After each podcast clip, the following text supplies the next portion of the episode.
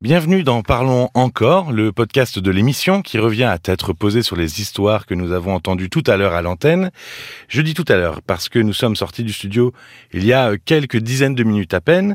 Rebonsoir Caroline. Rebonsoir Paul. Alors ce soir il y a un angle qui s'est détaché euh, dans l'émission. Michel avec euh, son conjoint, Jeanne et ses enfants, Nathalie avec euh, le décès de, de sa mère. Tous les témoignages abordaient le thème de la séparation. Alors est-ce qu'on peut comparer, parce qu'on en a tous vécu, mais est-ce qu'on peut vraiment comparer une rupture sentimentale ou une rupture familiale avec le décès d'un proche? Ben, oui, en effet, parce que sur euh, du point de vue de l'inconscient, c'est une problématique de perte. Et une séparation déclenche les mêmes processus euh, psychologiques qu'un décès. Il y a un véritable deuil à faire de quelqu'un qui est encore là quand on est dans le cadre d'une euh, rupture amoureuse, mais qui nous refuse et sa présence, et son amour, et son soutien. Donc d'un point de vue psychique, oui, ce sont les mêmes processus qui sont à l'œuvre. Et c'est pour ça que certains sont si mal après une rupture et que d'ailleurs, souvent, euh, beaucoup commencent une démarche de psychothérapie après une séparation amoureuse. Donc c'est le même processus pour tout le monde, mais est-ce qu'on est tous égaux finalement face à la séparation, si c'est le même processus? Ah non.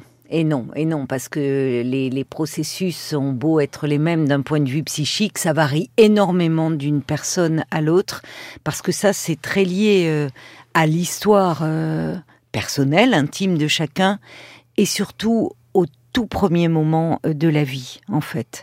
Euh, ces moments de la vie où, si on est séparé euh, de, sa, de sa mère, on meurt. Et quelque part, on en garde quelque chose de très archaïque, de, de très profond. C'est pas rien que c'est les bébés ont besoin d'être rassurés par un corps à corps au début, beaucoup plus que par des mots.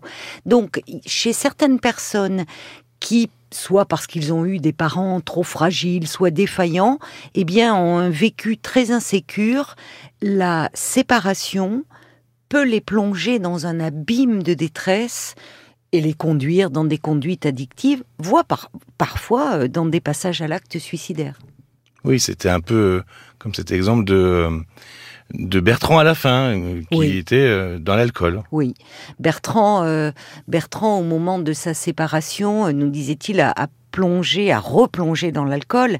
Et en fait, quand il a évoqué son enfance, euh, des parents euh, euh, très très dépendants de l'alcool, une, une- un, un milieu affectif très carencé, et finalement quelque chose de très abandonnique derrière tout cela.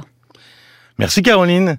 Ben merci Paul. Et puis bah bonne nuit, Ben, bonne nuit à parce que nous on va se coucher. Oui. Bonne nuit à vous aussi, et puis bonne journée. Si vous nous écoutez la journée, vous pourrez retrouver tous les témoignages dont nous avons parlé dans les podcasts précédents.